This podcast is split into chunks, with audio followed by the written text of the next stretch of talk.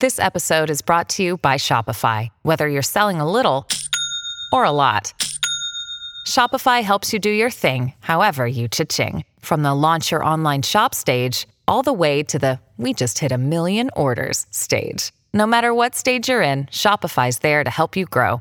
Sign up for a $1 per month trial period at shopify.com slash special offer, all lowercase.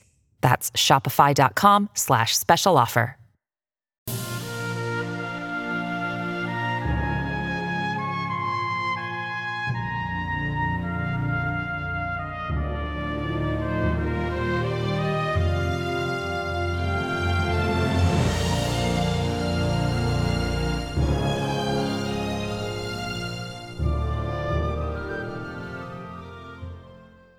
Welcome back, everyone, to 1001 Stories for the Road. This is your host, John Hagedorn, and today, chapters 13 through 15 from The Mark of Zorro. We begin with the last two paragraphs from chapter 12, in order to keep you up to date with the story. Signora Lolita curled up on a couch, the volume of verse in her lap, and began to read.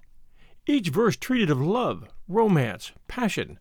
She marveled that Don Diego would read such, being so lifeless himself but the volume showed that it had been much handled. She sprang from the couch to look at other books on the bench not far away, and her amazement increased.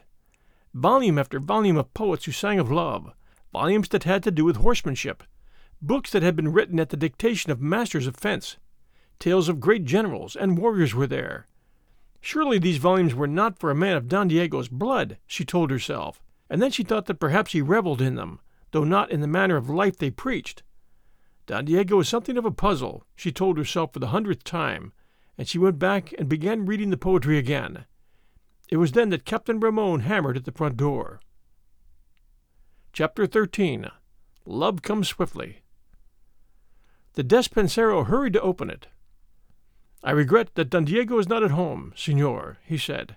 He has gone to his hacienda. I know as much. Don Carlos and wife and daughter are here, are they not? Don Carlos and his wife are out on a visit this evening, senor. The senorita? Is here, of course. In that case, I shall pay my respects to the senorita, Captain Ramon said. Senor, pardon me, but the little lady's alone. Am I not a proper man? the captain demanded. It, it is scarcely right for her to receive the visit of a gentleman when her duenna is not present. Who are you to speak to me of the proprieties? Captain Ramon demanded. Out of my way, scum! Cross me, and you shall be punished. I know things concerning you. The face of the despensero went white at that, for the captain spoke the truth, and that a word could cause him considerable trouble and mayhap a term in jail. Yet he knew what was right. But, senor, he protested. Captain Ramon thrust him aside with his left arm and stalked into the big living room. Lolita sprang up in alarm when she saw him standing before her. Ah, senorita, I trust that I did not startle you, he said. I regret that your parents are absent, yet must have a few words with you. This servant would deny me entrance, but I imagine you have naught to fear from a man with one wounded arm. It, it is scarcely proper, is it, senor? the girl asked, a bit frightened. I feel no harm can come of it, he said. He went across the room and sat down on one end of the couch and admired her beauty frankly. The despensero hovered near, Go to your kitchen, Captain Ramon commanded. No, allow him to remain, Lolita begged. My father commanded it, and he courts trouble if he leaves. And if he remains. Go, fellow. The servant went. Captain Ramon turned toward the girl again and smiled upon her. He flattered himself that he knew women. They love to see a man show mastery over other men. More beautiful than ever, senorita, he said in a purring voice. I really am glad to find you thus alone, for there is something I would say to you. What can that be, senor? Last night at your father's hacienda, I asked his permission to pay my addresses to you. Your beauty has inflamed my heart, senorita, and I would have you for my wife. Your father consented, except that he said Don Diego Vega also had received permission. So it appears that it lies between Don Diego and myself. Should you speak of it, senor? she asked. Certainly Don Diego Vega is not the man for you, he went on. Has he courage, spirit? Is he not a laughing stock because of his weakness? You speak ill of him in his own house? the senorita asked, her eyes flashing. I speak the truth, senorita. I would have your favor. Can you not look upon me with kindness? Can you not give me hope that I may win your heart and hand? Captain Ramon, all this is unworthy, she said. It is not the proper manner, and you know it. I beg you to leave me now. I await your answer, senorita. Her outraged pride rose up at that. Why could she not be wooed as other senoritas in the proper fashion? Why was this man so bold in his words? Why did he disregard the conventions? You must leave me, she said firmly. This is all wrong, and you are aware of it. Would you make my name a byword, Captain Ramon? Suppose somebody was to come and find us like this, alone. Nobody will come, senorita. Can you not give me an answer? No, she cried, starting to get to her feet. It is not right that you should ask it. My father, I assure you, shall hear of this visit. Your father, he sneered, a man who has the ill will of the governor? A man who is being plucked because he possessed no political sense? I fear not your father. He should be proud of the fact that Captain Ramon looks at his daughter. Senor! Do not run away, he said, clutching her hand. I have done you the honor to ask you to be my wife. Done me the honor? she cried angrily, and almost in tears. It is the man who has done the honor when a woman accepts him. I like you in your age, he observed. Sit down again, beside me, right here, and now give me your answer. Signor! You will wed me, of course. I shall intercede with the governor for your father and get a part of his estate restored. I shall take you to San Francisco de Assis, to the governor's house, where you will be admired by persons of rank. Signor, let me go, now. My answer, senorita. You've held me off long enough. She wrenched away from him and confronted him with blazing eyes, her tiny hands clenched at her sides. Wed? With you? she cried. Rather would I remain a maid all my life. Rather would I wed with a native. Rather would I die than wed with you. I wed a caballero, a gentleman, or no man, and I cannot say you are such. Pretty words from the daughter of a man who is about ruined. Ruin would not change the blood of the Pulidos, senor. I doubt whether you understand that, evidently having ill blood yourself. Don Diego shall hear of this. He is my father's friend. And you would wed the rich Don Diego, eh? And straighten out your father's affairs. You would not wed an honorable soldier, but would sell yourself. Senor! she shrieked. This was beyond endurance. She was alone. There was nobody near to resent the insult, so her blood called upon her to avenge it herself. Like a flash of lightning, her hand went forward and came against Captain Ramon's cheek with a crack. Then she sprang backward, but he grasped her by the arm and drew her toward him. I shall take a kiss to pay for that, he said. Such a tiny bit of womanhood can be handled with one arm. Thank the saints. She fought him, striking and scratching at his breast, for she could not reach his face, but he only laughed at her and held her tighter until she was almost spent and breathless, and finally he threw back her head and looked down into her eyes. A kiss in payment, senorita, he said. It will be a pleasure to tame such a wild one. She tried to fight again, but could not. She called upon the saints to aid her, and Captain Ramon laughed more and bent his head, and his lips came close to hers, but he never claimed the kiss. She started to wrench away from him again, and he was forced to strengthen his arm and pull her forward. And from a corner of the room there came a voice that was at once deep and stern. One moment, senor, it said. Captain Ramon released the girl and whirled on one heel. He blinked his eyes to pierce the gloom of the corner, and he heard Senorita Lolita give a glad cry. Then Captain Ramon, disregarding the presence of the lady, cursed, once and loudly, for Senor Zorro stood before him. He did not pretend to know how the highwayman had entered the house. He did not stop to think of it. He realized that he was without a blade at his side, and that he could not use it had he won, because of his wounded shoulder, and Senor Zorro was walking toward him from the corner. Outlaw I may be, but I respect women, the curse of Capistrano said. And you, an officer of the army, do not, it appears. What are you doing here, Captain Ramon? And what do you do here? I heard a lady's scream, which is warrant enough for a caballero to enter any place, senor. It appears to me that you have broken all the conventions. Perhaps the lady has broken them also.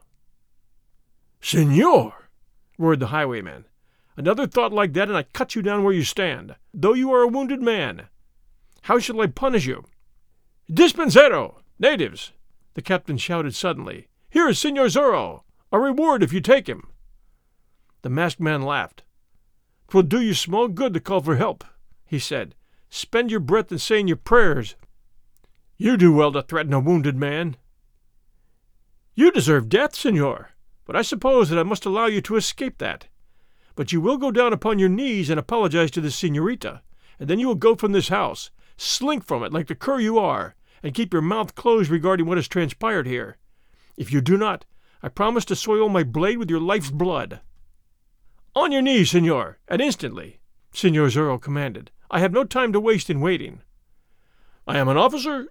On your knees, commanded Senor Zorro again, in a terrible voice. He sprang forward and grasped Captain Ramon by his well shoulder and threw him to the floor. Quickly, poltroon, tell the senorita that you humbly beg her pardon, which she will not grant, of course, since you are beneath speaking to, and that you will not annoy her again. Say it, or by the saint, you've made your last speech.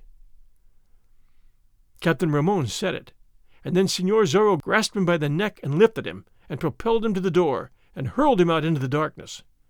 And had his boots not been soft, Captain Ramon would have been injured more deeply, both in feelings and anatomy. Signor Zorro closed the door as the despensero came running into the room to stare in fright at the masked man. Senorita, I trust that I have been of service, the highwayman said. That scoundrel will not bother you further, else he feels the sting of my blade again. Oh, thank you, senor, thank you, she cried. I shall tell my father this good deed you have done. Despensero, get him wine. There was naught for the butler to do except obey, since she had voiced the order, and he hurried from the room, pondering on the times and the manners. Senorita Lolita stepped up to the man's side. Senor, she breathed, you saved me from insult. You saved me from the pollution of that man's lips. Senor, though you deem me unmaidenly, I offer you freely the kiss he would have taken. She put up her face and closed her eyes. And I shall not look when you raise your mask. It were too much, senorita, he said. Your hand, but not your lips. You shame me, senor. I was bold to offer it, and you have refused. You shall feel no shame, he said. He bent swiftly, raised the bottom of his mask, and touched lightly her lips with his. Ah, senorita, he said, I would I were an honest man and could claim you openly. My heart is filled with love for you, and mine with love of you. This is madness. This is madness. None must know. I would not fear to tell the world, senor. Your father and his fortunes. Don Diego. I love you, senor. Your chance to be a great lady. Do you think I did not know Don Diego was the man you meant when we spoke in your father's patio? This is a whim, senorita. It is love, senor, whether anything comes of it or not, and Polito does not love twice. What possibly could come of it but distress? We shall see. God is good. It is madness. Sweet madness, senor. He clasped her to him and bent his head again, and again she closed her eyes and took his kiss, only this time the kiss was longer. She made no effort to see his face. I may be ugly, he said, but I love you. Disfigured, senorita, still I love you. What hope can we have? Go, senor, before my parents return. I shall say nothing except that you saved me from insult and then went your way again. They will think that you came to rob Don Diego. And turn honest, senor, for my sake. Turn honest, I say, and claim me. No man knows your face, and if you take off your mask forever, none ever will know your guilt. It is not as if you were an ordinary thief. I know why you have stolen to avenge the helpless, to punish cruel politicians, to aid the oppressed. I know that you have given what you have stolen to the poor. Oh, senor! But my task is not done, senorita, and I feel called upon to finish it. Then finish it, and may the saints guard you, as I feel sure they will. And when it is finished, come back to me. I shall know you in whatever garb you come. Nor shall I wait that long, senorita. I shall see you often. I could not exist else. Guard yourself. I shall in truth now, since I have double reason. Life never was so sweet as now. He backed away from her slowly. He turned and glanced toward a window near at hand. I must go, he said. I cannot wait for the wine. That was but a subterfuge so that we could be alone, she confessed. Until the next time, senorita, It may not be long. On guard, senor. Always, loved one. Senorita, adios. Again their eyes met, and then he waved his hand at her, gathered his cloak close about his body, darted to the window, and went through it. And the darkness outside swallowed him. We'll return with Chapter 14 right after these sponsor messages. Hey, it's Kaley Cuoco for Priceline. Ready to go to your happy place for a happy price? Well, why didn't you say so? Just download the Priceline app right now and save up to 60% on hotels. So, whether it's Cousin Kevin's Kazoo concert in Kansas City, go Kevin, or Becky's Bachelorette Bash in Bermuda, you never have to miss a trip ever again. So, download the Priceline app today. Your savings are waiting. Go to your happy place for a happy price. Go to your happy price, Priceline. And now, Chapter 14 Captain Ramon writes a letter. Picking himself up out of the dust before Don Diego Vega's door, Captain Ramon darted through the darkness to the footpath that ran up the slope toward the Presidio. His blood was aflame with rage. His face was purple with wrath. There remained at the Presidio no more than half a dozen soldiers, for the greater part of the garrison had gone with Sergeant Gonzales, and of these half dozen, four were on the sick list and two were necessary as guards so Captain Ramon could not send men down to the Vega house in an effort to effect a capture of the highwaymen. Moreover, he decided that Senor Zorro would not remain there more than a few minutes, but would mount his horse and ride away, for the highwaymen had a name for not resting long in one place. Besides, Captain Ramon had no wish to let it become known that this Senor Zorro had met him a second time, and had treated him much like a peon. Could he give out the information that he had insulted a senorita, and that Senor Zorro had punished him because of it? That Senor Zorro had caused him to get down upon his knees and apologize, and then had kicked him through the front door like a dog? The captain decided it were better to say nothing of the occurrence. He supposed that Senorita Lolita would tell her parents, and that the Despensero would give testimony, but he doubted whether Don Carlos would do anything about it. Don Carlos would think twice before affronting an officer of the army, being the recipient already of the governor's frowns. Ramon only hoped that Don Diego would not learn much of the happening, for if a Vega raised hand against him, the captain would have difficulty maintaining his position. Pacing the floor of his office, Captain Ramon allowed his wrath to grow, and thought on these things and many others. He had kept abreast of the times, and he knew that the governor and the men about him were sorely in need of more funds to waste in riotous living. They had plucked those men of wealth against whom there was the faintest breath of suspicion, and they would welcome a new victim. Might not the captain suggest one and at the same time strengthen his own position with the governor? Would the captain dare hint that perhaps the Vega family was wavering in its loyalty to the governor? At least he could do one thing, he decided. He would have his revenge for the flouting the daughter of Don Carlos Pulido had handed him. Captain Ramon grinned despite his wrath as the thought came to him. He called for writing materials, and informed one of his well men that he should prepare for a journey, being about to be named for a courier's job. Ramon paced the floor for some minutes more, thinking on the matter and trying to decide just how to word the epistle he intended writing. And finally he sat down before the long table and addressed his message to His Excellency the Governor at his mansion in San Francisco de Assis. This is what he wrote. Your intelligences regarding this highwayman, Senor Zorro, as he is known, have come to hand. I regret that I am unable at this writing to report the rogue's capture, but I trust that you will be lenient with me in the matter since circumstances are somewhat unusual. I have the greater part of my force in pursuit of the fellow, with orders to get him in person or to fetch me his corpse. But this Senor Zorro does not fight alone. He is being given succour at certain places in the neighborhood, allowed to remain in hiding when necessary, given food and drink, and no doubt, fresh horses. Within the past day he visited the hacienda of Don Carlos Pulido, a caballero known to be hostile to your excellency. I sent men there, and went myself. While my soldiers took up his trail, the man came from a closet in the living room at Don Carlos's house and attacked me treacherously. He wounded me in the right shoulder, but I fought him off until he became frightened and dashed away, making his escape. I may mention that I was hindered somewhat by this Don Carlos in pursuing the man. Also, when I arrived at the hacienda, indications were that the man had been eating his evening meal there. The Pulido hacienda is an excellent place for such a man to hide, being somewhat off the main highway. I fear that Senor Zorro makes it his headquarters when he's in the vicinity, and I await your instructions in the matter.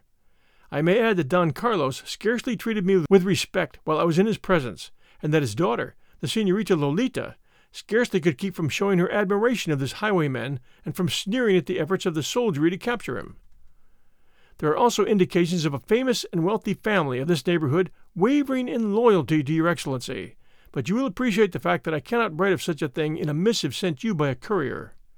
With deep respect, Ramon, Commandante and Captain, Presidio, Reina de los Angeles. Ramon grinned again as he finished the letter. That last paragraph, he knew, would get the governor guessing. The Vega family was about the only famous and wealthy one that would fit the description. As for the Pulidos, Captain Ramon imagined what would happen to them. The governor would not hesitate to deal out punishment, and perhaps the Senorita Lolita would find herself without protection, and in no position to reject the advances of a captain of the army. Now Ramon addressed himself to the task of making a second copy of the letter, intending to send one by his courier and preserve the other for his files in case something came up and he wished to refer to it. Having finished the copy, he folded the original and sealed it, carried it to the soldier's lounging room, and gave it to the man he had selected as courier. The soldier saluted, hurried out to his horse, and rode furiously toward the north, toward San Fernando and Santa Barbara, and on to San Francisco de Assis, with the orders ringing in his ears that he should make all haste and get a change of horses at every mission and pueblo in the name of His Excellency. Ramon returned to his office and poured out a measure of wine and began reading over the copy of the letter. He half wished that he had made it stronger, yet he knew that it were better to make it mild, for then the governor would not think he was exaggerating. He stopped reading now and then to curse the name of Senor Zorro, and frequently he reflected on the beauty and grace of the Senorita Lolita, and told himself she should be punished for the manner in which she had treated him. He supposed that Senor Zorro was miles away by this time, and putting more miles between himself and Reina de los Angeles, but he was mistaken in that, for the curse of Capistrano, as the soldiers called him, had not hurried away after leaving the house of Don Diego Vega. And now, chapter 15 At the Presidio. Senor Zorro had gone a short distance through the darkness to where he had left his horse in the rear of a native's hut, and there he stood, thinking of the love that had come to him. Presently he chuckled as if well pleased, then mounted and rode slowly toward the path that led to the Presidio. He heard a horseman galloping away from the place, and thought Captain Ramon had sent a man to call back Sergeant Gonzales and the troopers and put them on a fresher trail. Senor Zorro knew how affairs stood at the Presidio, knew to a man how many of the soldiery were there, and that there was but one well man now besides the captain, since one had ridden away. He laughed again, and made his horse climb the slope slowly so as to make little noise. In the rear of the Presidio building, he dismounted and allowed the reins to drag on the ground, knowing that the animal would not move from the spot. Now he crept through the darkness to the wall of the building, and made his way round it carefully until he came to a window. He raised himself on a pile of adobe bricks and peered inside. It was Captain Ramon's office into which he looked. He saw the Commandante sitting before a table reading a letter which, it appeared, he had just finished writing. Captain Ramon was talking to himself, as does many an evil man. That will cause consternation for the pretty senorita, he was saying. That will teach her not to flaunt an officer of His Excellency's forces. When her father is in the carcel, charged with high treason, and his estates have been taken away, then perhaps she will listen to what I have to say. Signor Zorro had no difficulty in distinguishing the words. He guessed instantly that Captain Ramon had planned a revenge, that he contemplated mischief toward the Pulidos. Beneath his mask, the face of Signor Zorro grew black with rage. He got down from the pile of adobe bricks and slipped on along the wall until he came to the corner of the building. In a socket at the side of the front door, a torch was burning, and the only able bodied man left in the garrison was pacing back and forth before the doorway, a pistol in his belt and a blade at his side. Senor Zorro noted the length of the man's pacing. He judged the distance accurately, and just as the man turned his back to resume his march, the highwayman sprang. His hands closed around the soldier's throat as his knees struck the man in the back, Instantly they were upon the ground, the surprised trooper now doing his best to put up a fight. But Signor Zorro, knowing that a bit of noise might mean disaster for him, silenced the man by striking him on the temple with the heavy butt of his pistol. He pulled the unconscious soldier back into the shadows, gagged him with a strip torn from the end of his serape, and bound his hands and feet with other strips. Then he drew his cloak about him, looked to his pistol, listened a moment to be sure the short fight with the soldier had not attracted the attention of any inside the building, and slipped once more toward the door. He was inside in an instant. Before him was the big lounging room with its hard dirt floor. Here were some long tables and bunks, and wine mugs and harness, and saddles and bridles. Signor Zorro gave it but a glance to assure himself that no man was there, and walked swiftly and almost silently across to the door that opened into the office of the Commandante. He made sure that his pistol was ready for instant use, and then threw the door open boldly. Captain Ramon was seated with his back toward it, and now he whirled around in his chair with a snarl on his lips, thinking one of his men had entered without the preliminary of knocking, and ready to rebuke him. Not a sound, senor, the highwayman warned. You die as if as much of a gasp escapes your lips. He kept his eyes on those of the Commandante, closed the door behind him, and advanced into the room. He walked forward slowly, without speaking, the pistol held ready in front of him.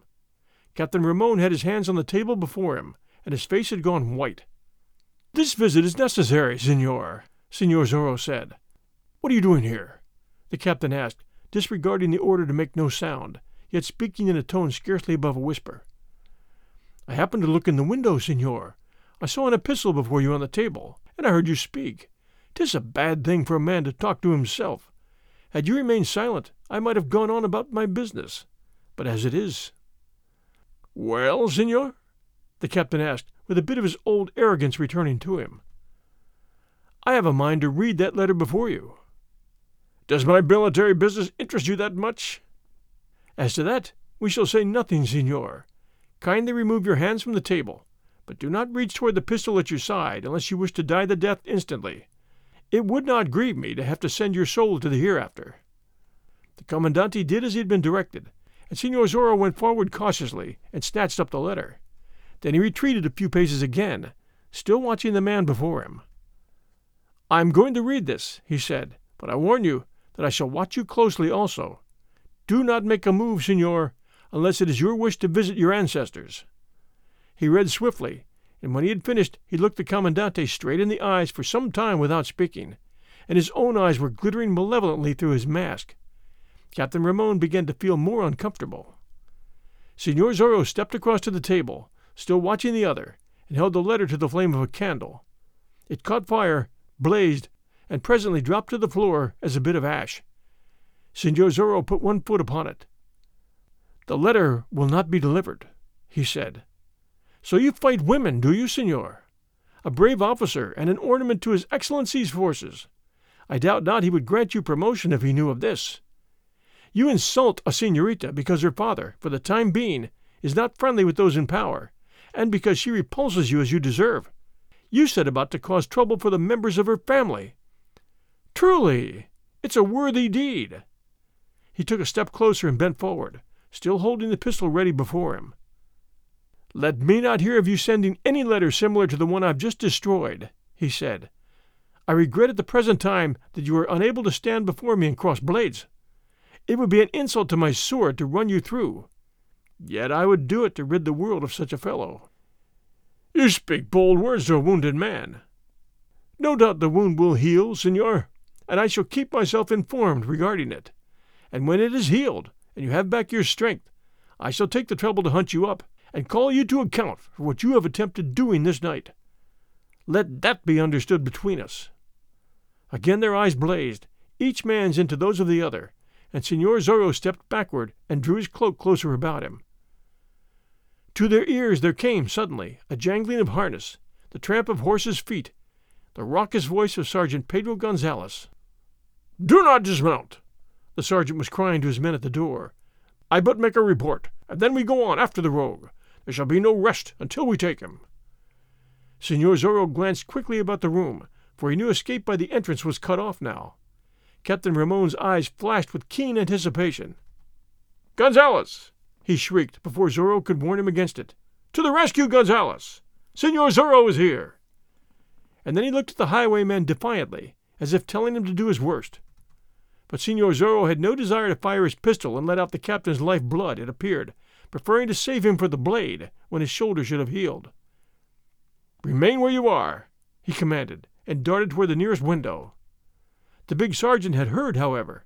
He called upon his men to follow, and rushed across the large room to the door of the office and threw it open. A bellow of rage escaped him as he saw the masked man standing beside the table and saw the commandante sitting before it with his hands spread out before him. By the saints, we have him! Gonzales cried. In with you, troopers! Guard the doors! Some look to the windows! Senor Zorro had transferred his pistol to his left hand and had whipped out his blade. Now he swept it forward and sidewise, and the candles were struck from the table. Zorro put his foot upon the only one that remained lighted, and extinguished it in that manner, and the room was in darkness. Lights! Bring a torch! Gonzales shrieked.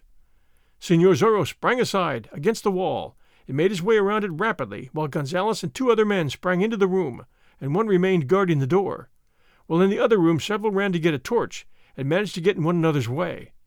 The man with the torch came rushing to the door finally, and he shrieked and went down with a sword blade through his breast, and the torch fell to the floor and was extinguished. And then, before the sergeant could reach the spot, Senor Zorro was back in the darkness again, and could not be found. Gonzales was roaring his curses now and searching for the man he wished to slay, and the captain was crying to him to be careful and not to put his blade through a trooper by mistake. The other men were storming around. In the other room one came with a second torch. Zorro's pistol spoke, and the torch was shot from the man's hand. The highwayman sprang forward and stamped upon it, putting it out, and again retreated to the darkness, changing his position rapidly, listening for the deep breathing that would tell him the exact location of his various foes. Catch the rogue! The commandante was shrieking. Can one man thus make fools of the lot of you? Then he ceased to speak, for Senor Zorro had grasped him from behind and shut off his wind, and now the highwayman's voice rang out above the din. Soldiers, I have your captain. I'm going to carry him before me and back out the door. I'm going to cross the other room and so reach the outside of the building. I have discharged one pistol, but I am holding its mate at the base of the captain's brain, and when one of you attacks me, I fire, and you are without a captain. The captain could feel cold steel at the back of his head, and he shrieked for the men to use caution. And Senor Zorro carried him to the doorway and backed out with the captain held in front of him while Gonzales and the troopers followed as closely as they dared, watching every move, hoping for a chance to catch him unaware. He crossed the big lounging room of the Presidio, and so came to the outside door. He was somewhat afraid for the men outside, for he knew that some of them had run around the building to guard the windows. The torch was still burning just outside the door, and Senor Zorro put up his hand and tore it down and extinguished it. But still there would be grave danger the moment he stepped out. Gonzales and the troopers were before him, spread out fan fashion across the room, bending forward, waiting for a chance to get in a blow. Gonzales held a pistol in his hand, though he made out to despise the weapon, and was watching for an opportunity to shoot without endangering the life of his captain. Back, senors! the highwayman commanded now. I would have more room in which to make my start. There it is, thank you. Sergeant Gonzales, were not the odds so heavy, I might be tempted to play at fence with you and disarm you again. By the saints! Some other time, though, my sergeant. And now, signors, attention! It desolates me to say it, but I had only the one pistol. What the captain has been feeling all this time at the base of his brain is naught except a bridle buckle I picked up from the floor. Is it not a pretty jest? Signores, adios!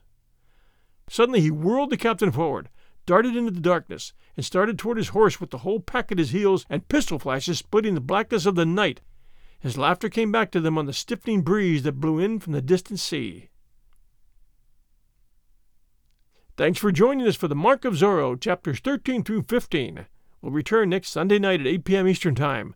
Until then, everyone, please do take a moment and send a review to 1001 Stories for the Road if you're enjoying our story. We would appreciate that very much. Everyone stay safe, and we'll be back soon.